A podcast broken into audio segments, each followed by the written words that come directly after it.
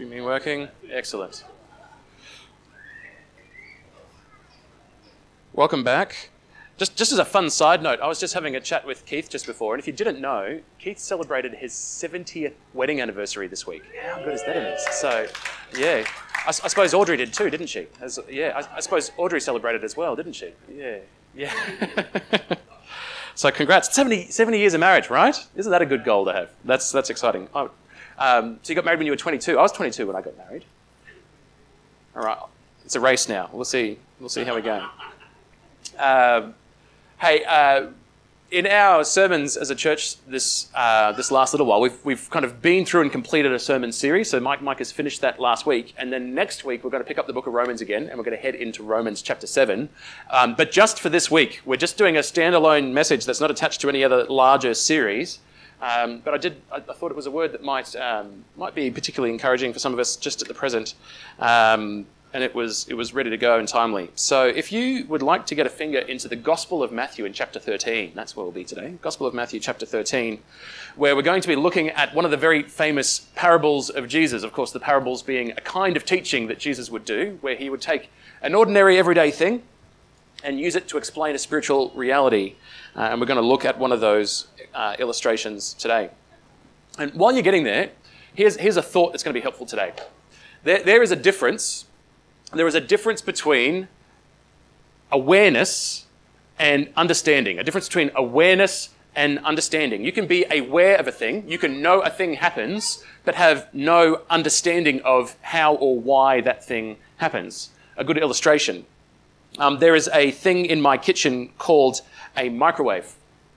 I am aware that if I put the food in the thing and I press the button, that two and a half minutes later, my food will be hot, or sometimes my food will be cold and the plate my food is sitting on will be hot. One of those two things will take place. I'm aware that that happens. I have no understanding of why that happens.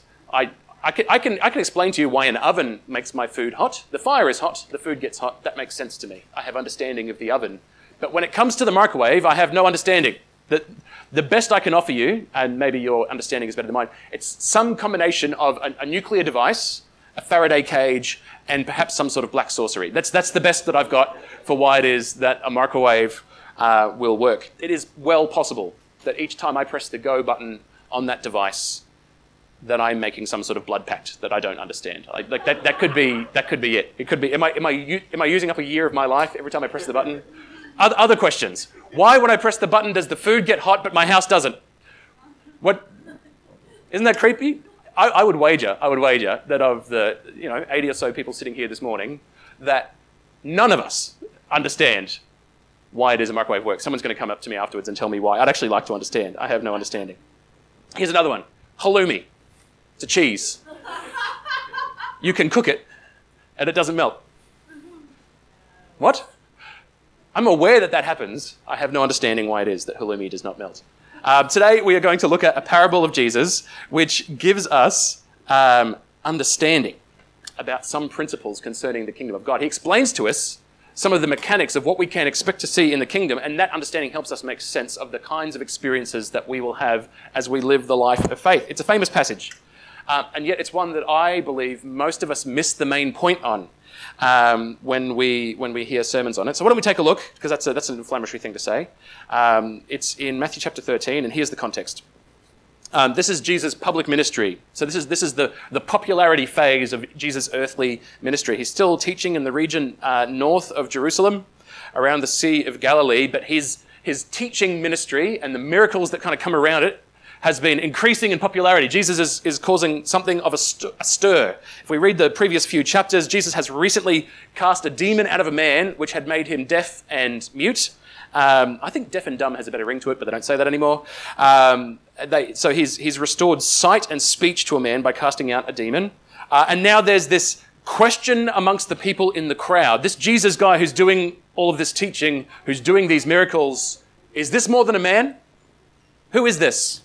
Is it possible that this Jesus is the son of David, they're asking, and yet at the same time, whilst the people are asking this questions, the religious leaders, the Pharisees, are not such a big fan of some of the things that are going down, uh, and they are opposing him and trying to hit him with all the, the dodgy questions to try and sink him. That all happened like yesterday. Uh, and then today, Jesus gets up again and wants to preach, and it says that there's just this absolutely huge crowd that is gathered. Um, and Jesus says, Okay, I'm going to take this opportunity to preach to this giant crowd. And what he has to do, he gets into a boat, pushes out onto the water, and sits down in the boat in order for that to be his lectern. And instead of, instead of this, he's got a boat so that all the people can hear him and see him from the, the seashore of the Sea of Galilee. And he begins this extended block of teaching where he teaches them in parables. Um, there's a whole collection of them. We're just looking at the first one today, um, and we'll start in verse 1. It says, That same day Jesus went out of the house and sat beside the sea, and great crowds gathered about him, so that he got into a boat and sat down, and the whole crowd stood on the beach.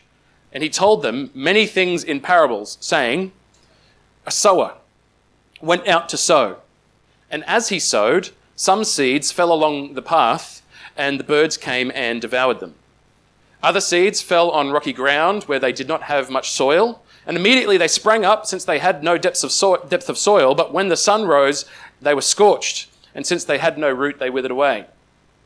Other seeds fell among thorns, and the thorns grew up and choked them. Uh, other seeds fell on good soil and produced again, some a hundredfold, some sixty, some thirty. He who has ears to hear, let him hear.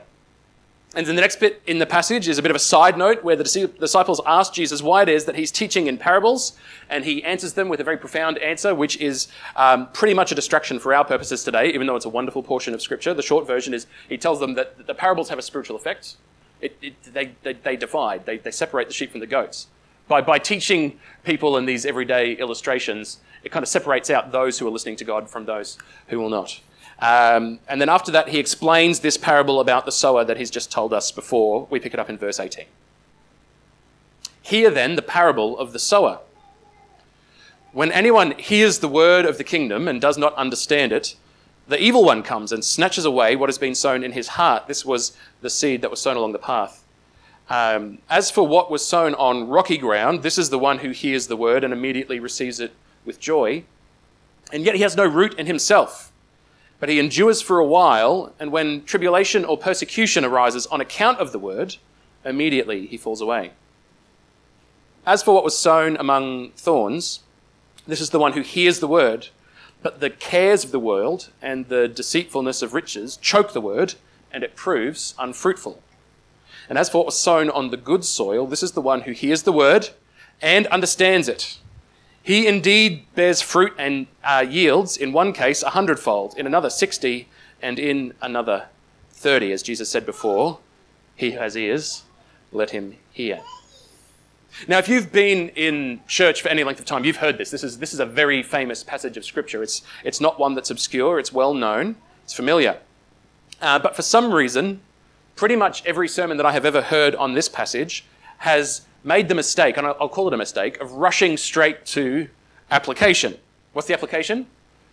Be the good soil, right? That's, that's, that's the sermon that we hear. And that's, it's not bad. It's not like that's heresy. That's definitely in there, isn't it? Be the good soil. That's good advice. Um, the problem is that in rushing to that specific application, we miss the main point of what Jesus is doing in this parable, which is not to tell us to do something. Primarily, this parable exists to give us understanding. To give us understanding.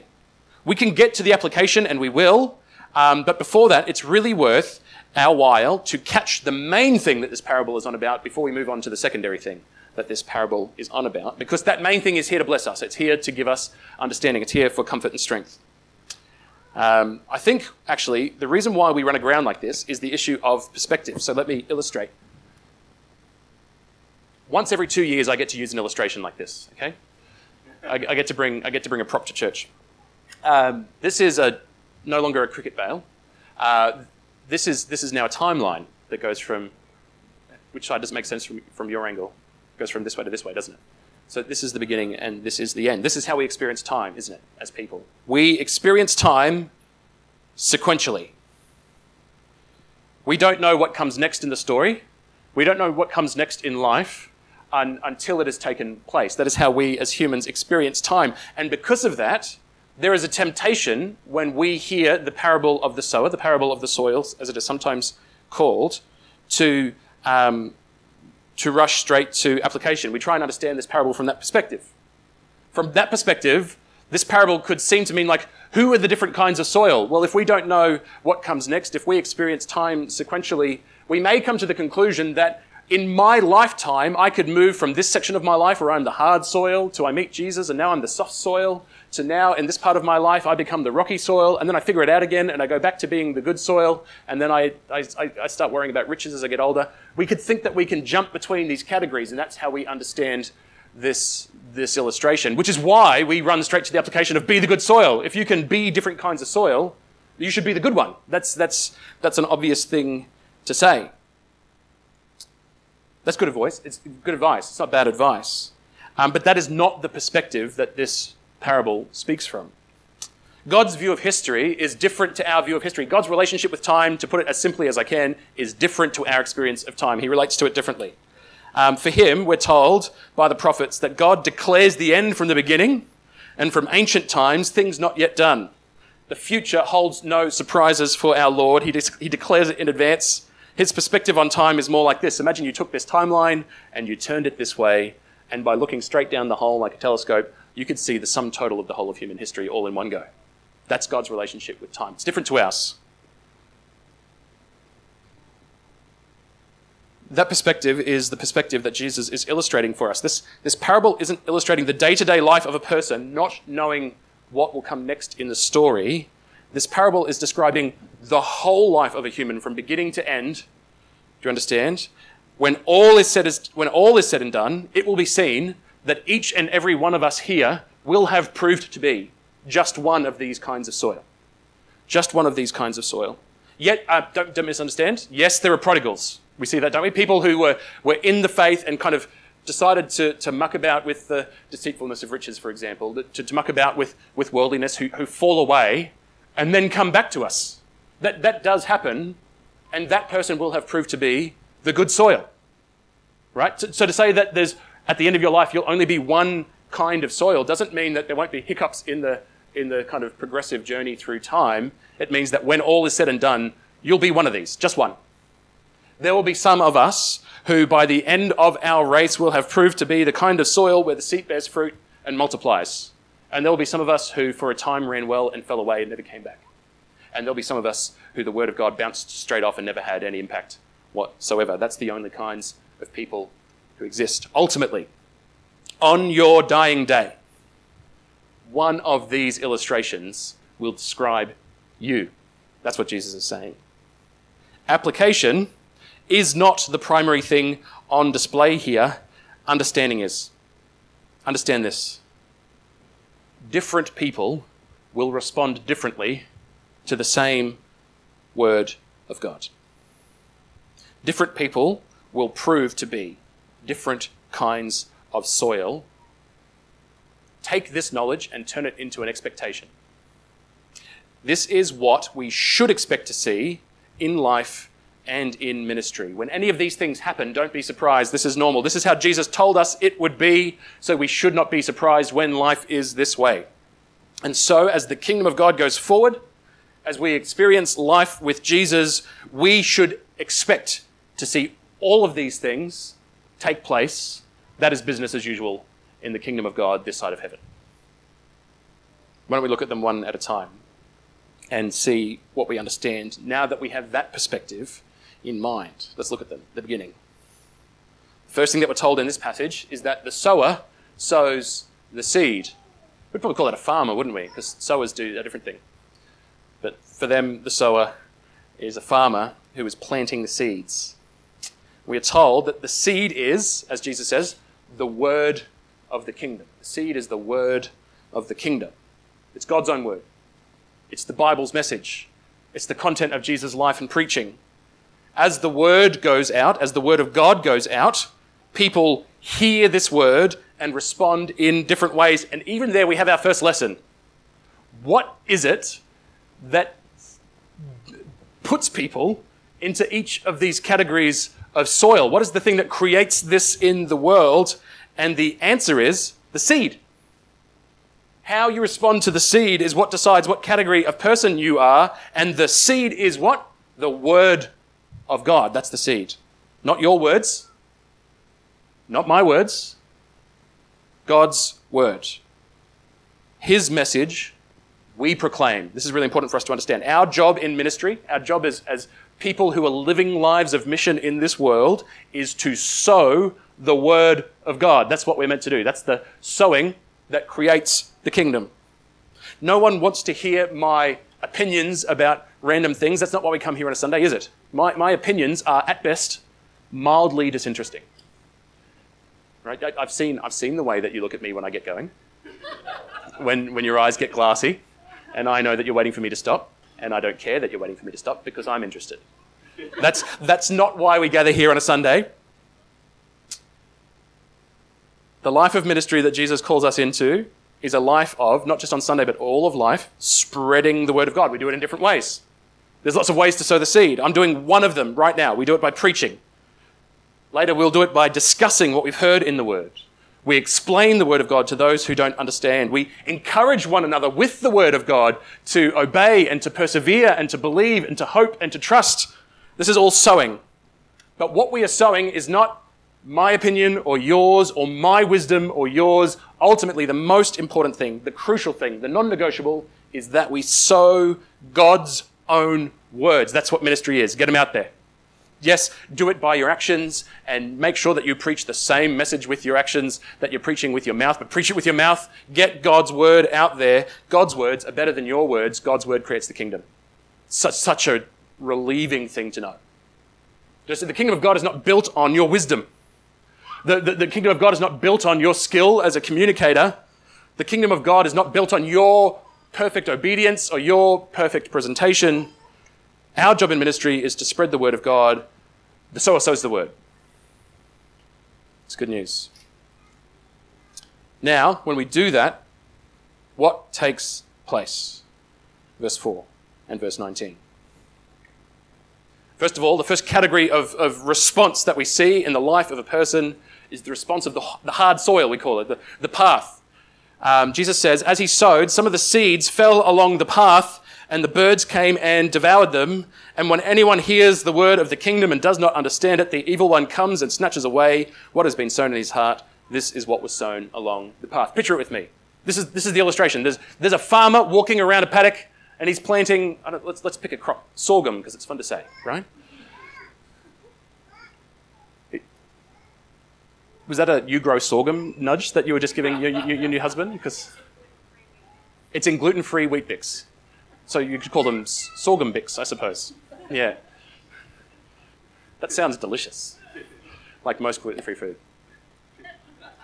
But what, we've learned today is that our, our farmer is, he's not a particularly accurate man. He's, he's scattering the seed, and some of the seed is landing in the garden, and some of the seed is landing on the footpath next to the garden, maybe separating one paddock from the next paddock. It's where the tractor's got to go. They don't have tractors, but let's pretend. All right? As he sows the seed, some of it falls along the path. And the problem is the, the path is well traveled. The path is not the kind of place where you like to plant plants because over time the ground there has become compacted and hard.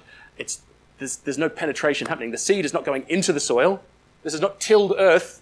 This is hard ground where the soil uh, is, is, is a shield. The, the seed lands on the top, and on the top it stays.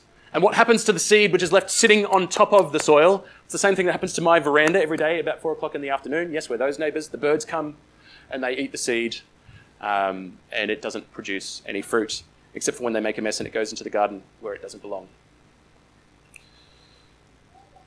Jesus explains to us that there is a person who is like this footpath. When anyone hears the word of the kingdom and does not understand it, the evil one comes and snatches away what has been sown in his heart. This is what was sown along the path.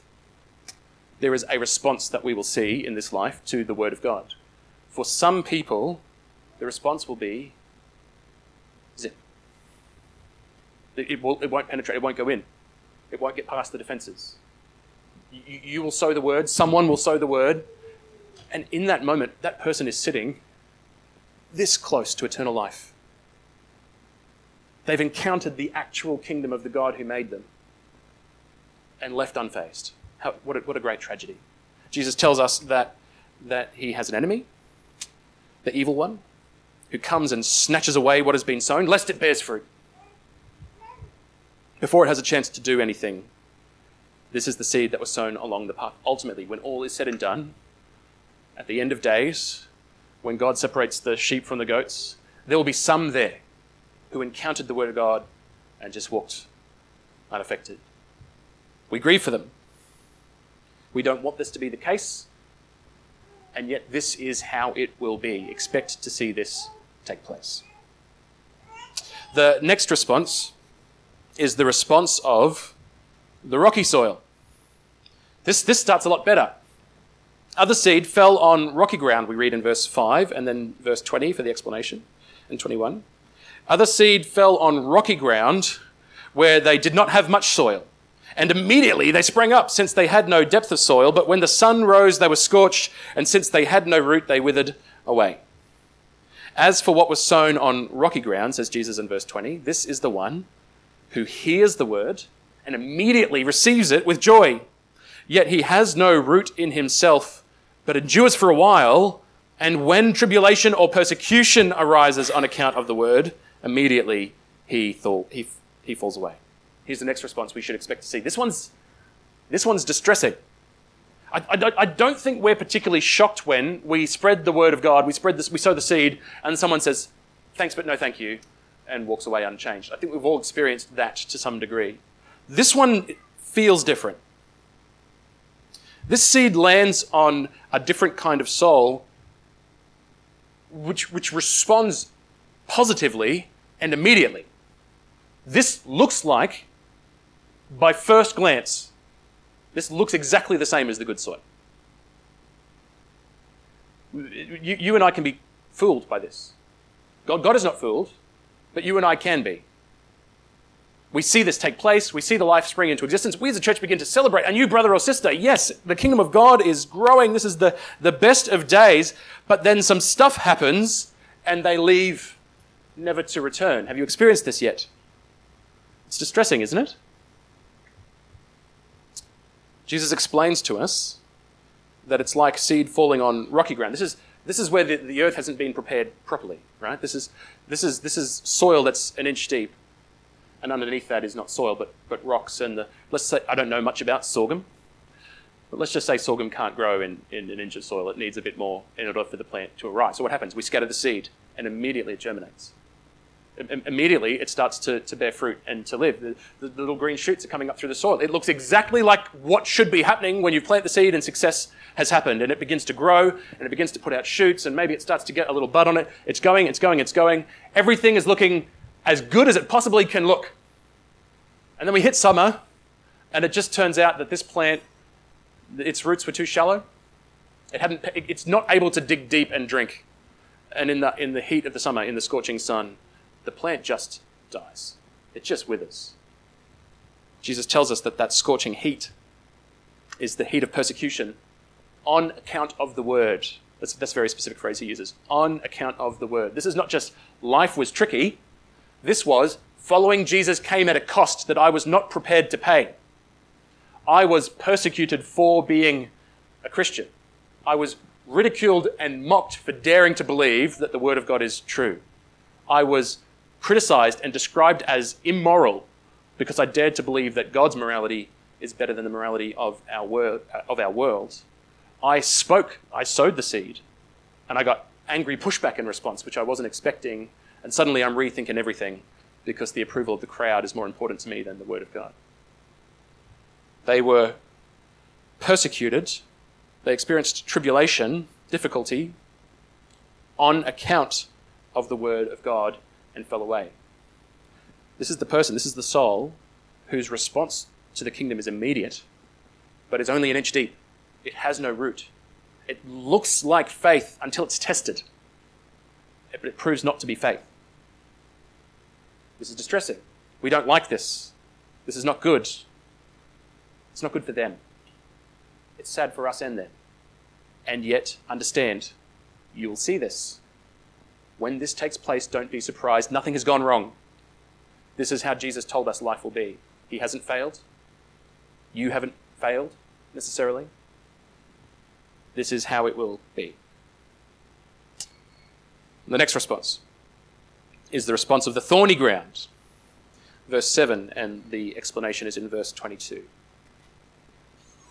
Other seed fell among thorns, and the thorns grew up and choked them. As for what was sown amongst the thorns, this is the one who hears the word, but the cares of the world and the deceitfulness of riches choke the word, and it proves unfruitful. This is, this is the seed that falls in ground where something else is growing alongside the seed. Something else that's, that's more aggressive, grows faster, and in the competition of the two plants, the, the weed wins over the real plant. Have you had this happening in your gardens? We have this thing in our backyard um, called asparagus weed. Have you, have you experienced asparagus weed?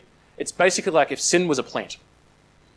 Right? This, it, we just, I cannot kill this thing, no matter how hard I try. And because it keeps growing up over, along the trellis on our fence, nothing but asparagus weed is growing on the trellis on our fence because I've given up trying to kill this thing. Sometimes, as, as the sower sows the seed, it lands on soil and it begins to grow, which is good, but sitting next to the good seed is, is some kind of bad seed which grows up alongside the good seed and begins to strangle the life out of it. Kind of like a, I mean, we live in Queensland here, right? The Moreton Bay fig is a beautiful plant which grows over the top of another tree until it strangles all the life out of the base tree and the tree rots on the inside. So you get these giant hollow things with nothing in the middle, where once there used to be a tree, a gum tree of some sort, and now you just have the fig, except figs are too beautiful to use as a negative illustration.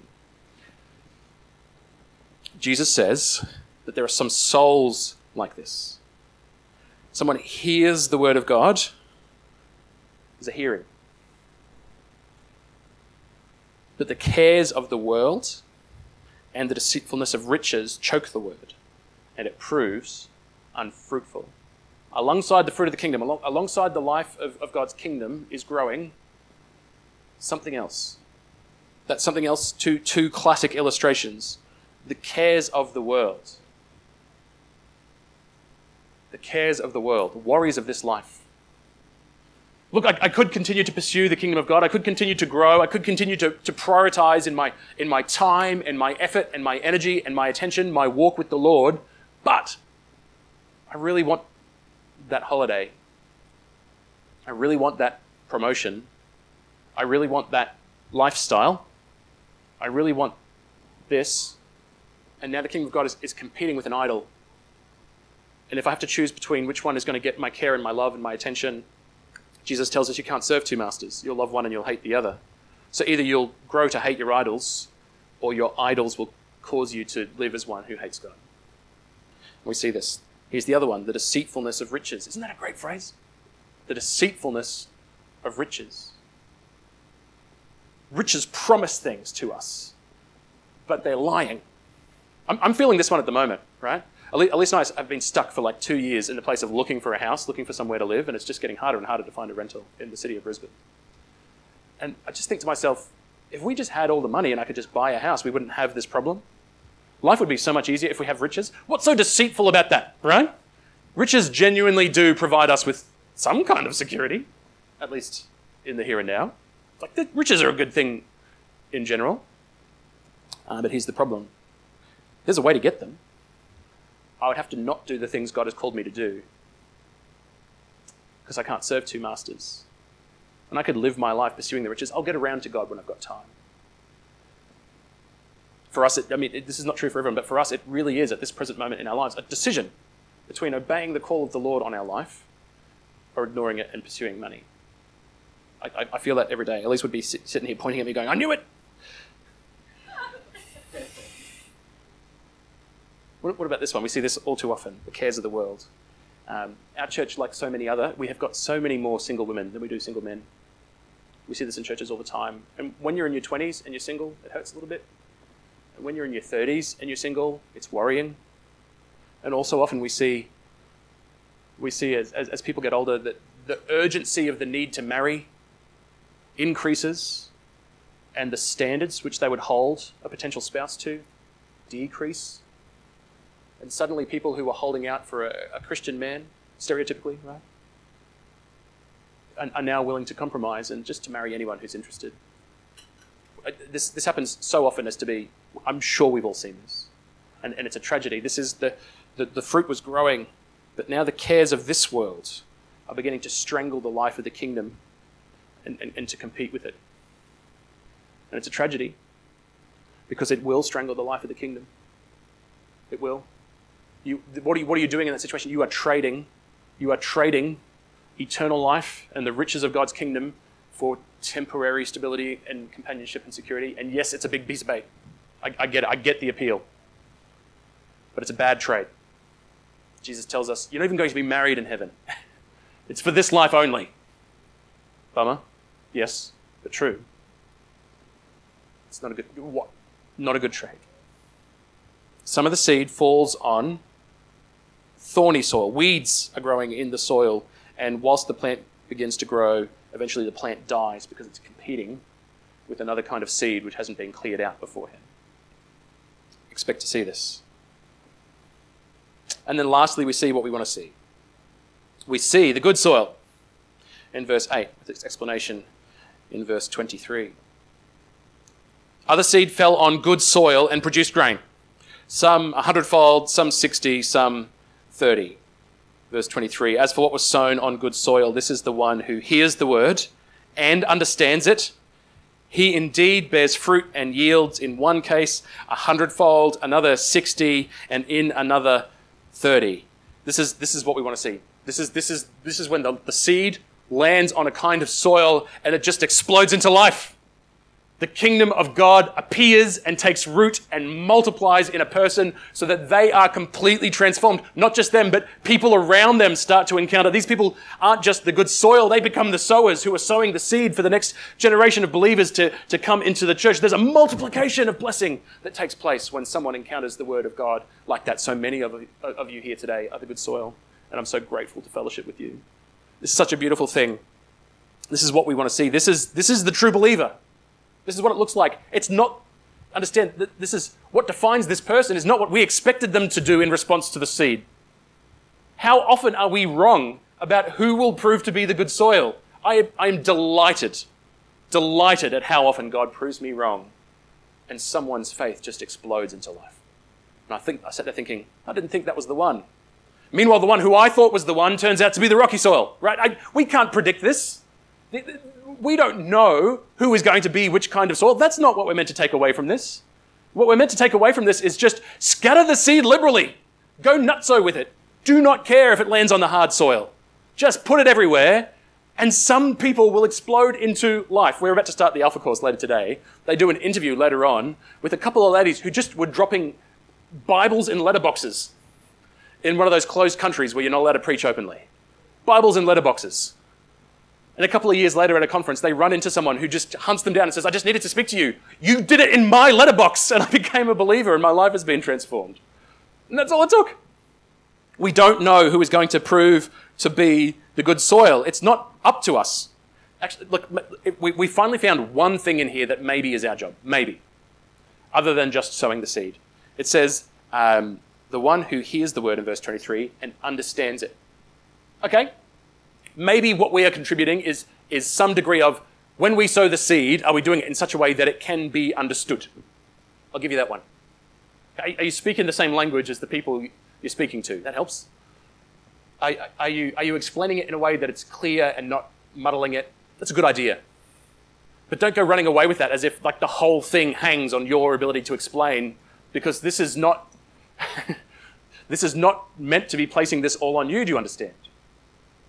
Think about who's preaching here Jesus himself. And some of the people who are listening to this very sermon are proving to be the good soil, and some of the people who are listening to this very sermon are proving to be the hard soil. It's not because he's not explaining himself. This is different kinds of people. The, what, what separates the different kind of people is not you. That's not your place in this. It's something else.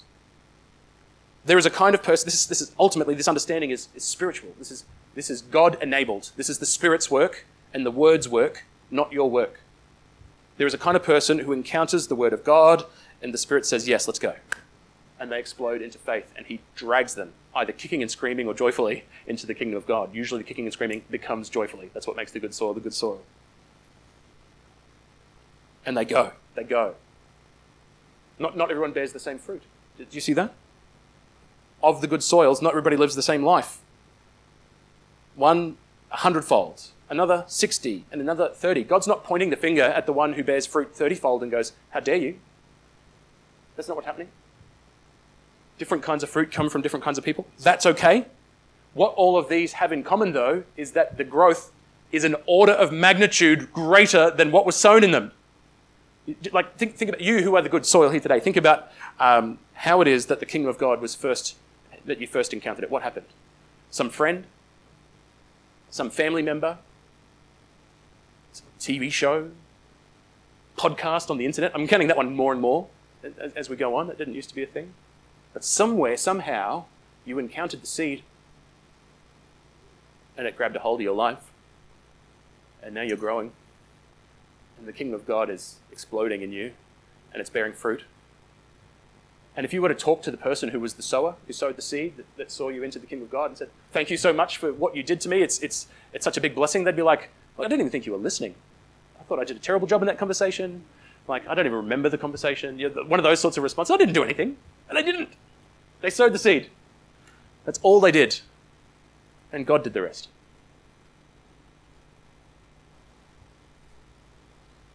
He who has ears to hear, let him hear. What do we do with this? What's our application? Let's, let's get it out the way because it is a good one. Let, let's start with the secondary. This is absolutely worth saying. Be the good soil. It's good advice. Do it. How do you be the good soil? What is it that separates the good soil from all the other kinds of soil? It's this one thing, one thing. Listen, listen, listen to the Word of God. Listen to the Word of God.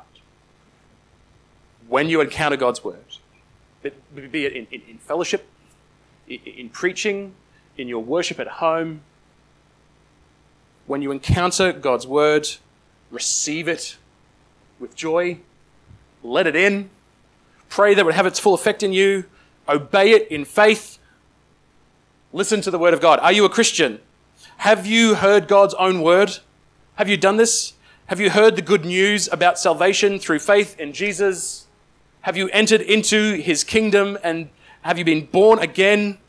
Do you understand that the life of faith that God intends for us is one of listening to him and obeying him and trusting him? That is the highest worship that we can give him to believe him, to believe God, which he counts as righteousness.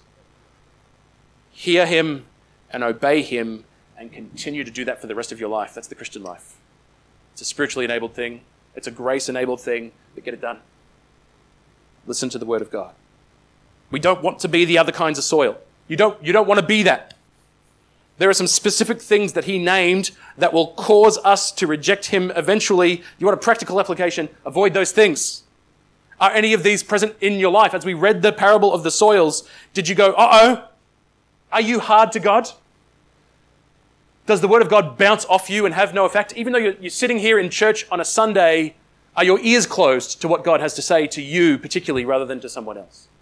Do not be the hard soil. Are you here but resistant to Him? Is your faith shallow and without substance, and you've been content to leave it there? Are you the rocky soil? Have you failed um, to do what um, John the Baptist called us to do and to make way for the Lord's anointed, to prepare a place for Him?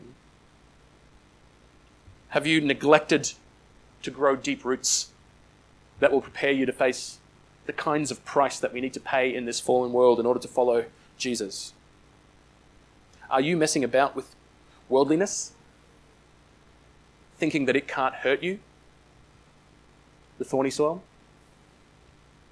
Money, pleasures, in the place of worship. That's the critical piece. It's not sin to have money. You can have it. And if God gives it to you, good on him. I'm glad he did. Don't worship it. The love of money is the root of all different kinds of evil. It's deceitful.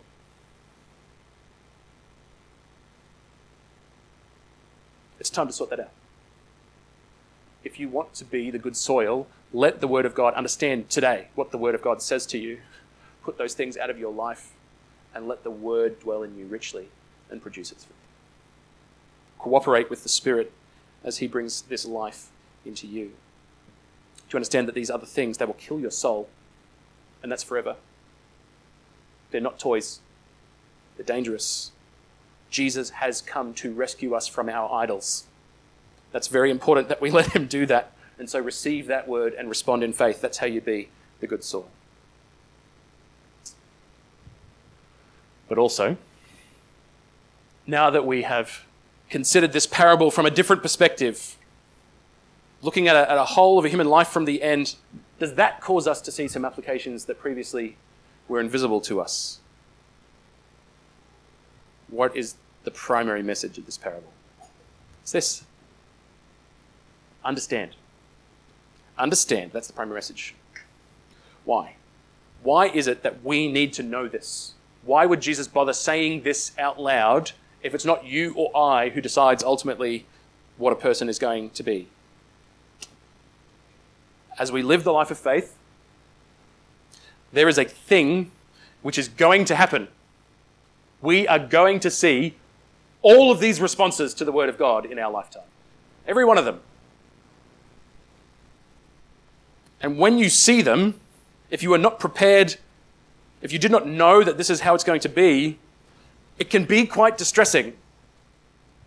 When, when someone who was running well falls away, we have an emotional reaction to this, and it's discouraging. It feels like, capital emphasis on feels, it's not true, but it feels like the kingdom of God has failed, doesn't it? It feels like God's word hasn't accomplished something. We, we worry that our God is not who he says he is. We don't say that out, out loud too often, but the doubt creeps in. I thought God loved us. What, how did that happen? And, and, what is more, sometimes we can turn that into a kind of false guilt. We can, we can blame ourselves for something which is not ours to carry. I think ultimately this is what Jesus is trying to relieve us from like, like get this, the, the older I get, the longer my list grows. Maybe you've got one too, of people who once ran well and who have fallen away. I, I, I imagine that will continue until my dying day, and that list will get longer and longer and longer because this world has fallen. Uh, great example. I first came to church and heard the gospel and received it with joy because three of my school friends invited me to church. And of those three, one follows the Lord today. One.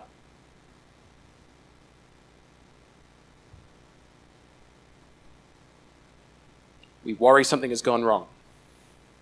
Has God failed? Is it my fault? Is there something wrong with the message? Was it not enough? And then we begin to, when we're thinking like that, this is, this is the last bad compensation we make for this. We begin to think it's our job to fix what went wrong. We do this as individuals and we do this as churches. What can we do to prevent this, we ask? Do we need to use a different kind of seed? like, if I could just, if I could just take the seed and just shave the harsh bits off it that people don't like, maybe more people would listen. You feel tempted to do that one? Just, just, if I just took away every offensive thing Jesus ever said, he'd be more popular. So maybe I could just sow some of the seed rather than, than all of the seed. If I could just tweak the message and change it a little, If I was just nicer, like if I was just if I was just better at explaining myself, I just it's my fault. I didn't do a good job of saying. I just it's, it's all on me.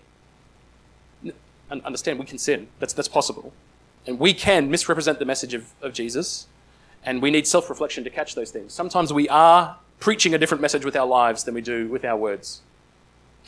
Sometimes we we are reluctant to sow the seed at all, right? You've got to catch you've got to catch actual sin. That's true. That is not what Jesus is describing here. It is possible, uh, if you hear nothing else today, hear this. It is possible that as you live a life of mission, as we participate in the life of our church, as we invite people to, to Alpha and to, and to youth ministry, as we talk with our neighbors, it is possible that you can do and say all the right things, and people will still reject Jesus and it's not your fault. Do you know how I know this? Because Jesus himself walked this earth and people heard him and rejected him, and he has never sinned. If they rejected him, they will not all listen to you. I, I just, if I get nothing else done today, I want to just take that burden off your shoulders and just pick it up and remove it. Never let it be there again. This is the most life giving piece of knowledge. This is, this is freedom. You are not called to force people to respond. Yes, we care. Yes, we grieve when they walk away, and as they walk, they let, let us hope that they walk called and loved and prayed for. We can do that. It's not that we're emotionally immune to the fallenness of this world. But if you think someone else's response to the Word of God sits entirely on your shoulders, if you're putting that kind of pressure on yourself, you will never try. You will burn out. You will give up. God does not expect that of you. You are not batting at a strike rate of one is to one. You will sow the seed, and some will reject it and some will listen and then reject it, even if you are perfect. And then some will listen. Some will listen. You won't even know you're doing it. You will just be doing the thing that we do all the time as Christians. You will just be talking about your Lord out loud. And your colleague at the next desk will be like, Tell me more. It's like, Are you kidding me? That doesn't happen. It does. That, that, that wayward child who you've been praying for for years and decades will just, it'll just occur to them. I, I was talking this week with my friend who's a, a, pastor in South Australia. He met the Lord whilst I was a pastor in Alice Springs as a part of our church. His brother was the senior pastor of the church. He was the most frustrating unbeliever I had ever met because he loved Jesus to bits. He thought the, he thought the Bible was wonderful, read it all the time lived a messy, messy life, didn't, didn't follow him. And every now and then, like every couple of years, he'd be like, you know what? It's time for me to get it sorted out. I'm going to start taking God seriously. I'm going to start behaving. I'm going to be different tomorrow. But he wouldn't be. And then one day, we get the phone call from him I've met the Lord. He saved me. I'm going to be a Christian. Okay, we'll come and have lunch and we'll hear it again. We sat down with him and he's explaining to us, you, you don't understand. I was trying to follow the Lord and clean myself up and, and then maybe he'd accept me. And it just occurred to me that grace was a thing. It's like, yeah, You've been reading the Bible for 10 years and you hadn't picked up grace was a thing? You hadn't. But it, the seed had penetrated. His life exploded. He's, he's serving the Lord as a, as a vocation today. You will see that. You will be the agent that causes that. Not because you were smart, not because you had good arguments, because of the Word of God. And because it's about the Word of God, and because it's about the Spirit of God, you can do it. If you, if you go into this life of mission thinking, I've got to coerce people into, that's too much pressure. But if you go into this life thinking, my job is just to sow the seed and then watch the Spirit work, I can do that. Like it'll be hard when we get rejected. It'll be hard when we get persecuted, but that's possible. That's, that's meaningful. It's joyful. This is the life that God intends for you to have. Different people will respond differently to the word of God. This is how He has told us it will be beforehand, and this calls us to understand our proper place. Our life in mission is primarily about sowing the seed of the word of God. Different people will respond differently. Some will reject Him, some will briefly respond, and some will listen to you. They will listen to you, and their life will become an explosion of fruitful faith. Let's pray.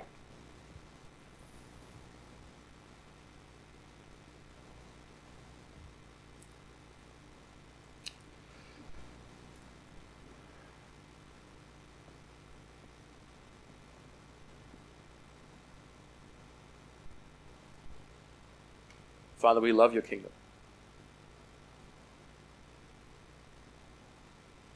What is more exciting than a baptism? Where someone stands up here amongst us and tells us about the saving work that you have brought into their life, how it has changed them now and forever. How beautiful is it when someone who had embraced sin as Lord and was a slave to it walks away and lives in the freedom of the Spirit?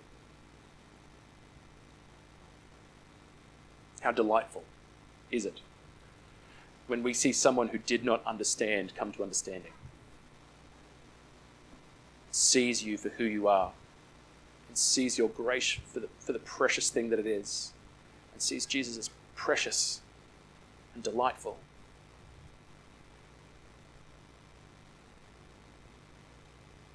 How wonderful is it How wonderful is it when relationships are reconciled in the wake of repentance and forgiveness and a new hope. We love your kingdom. And we want, to, we want you to establish it here.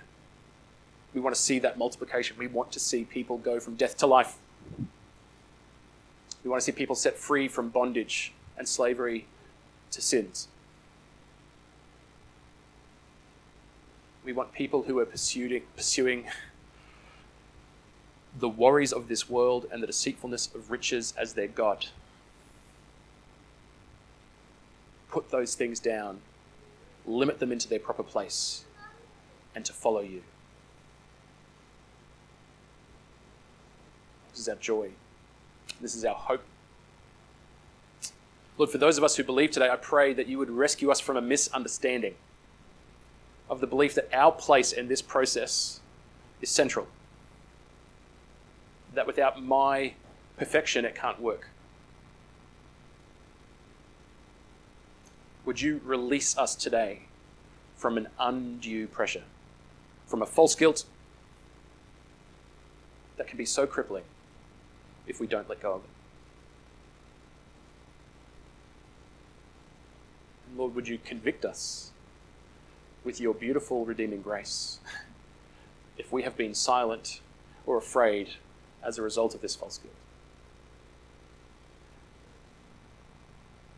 Convict us not so that we would be condemned, so we would be restored and set free to live boldly in this world. Would we sow liberally, and generously, and constantly? Would we sow the word of God? Would we sow it with our words and with our actions? Would we preach the same message with our mouths as with our hands? Would that fruit be taking place in our own lives? Lord, clear away the rocks, clear away the thorns, prepare the soil, and then bring a harvest a hundredfold, sixtyfold, thirtyfold, what has been sown in us and in others, we pray. In Jesus' name, amen. Let's stand and respond in worship.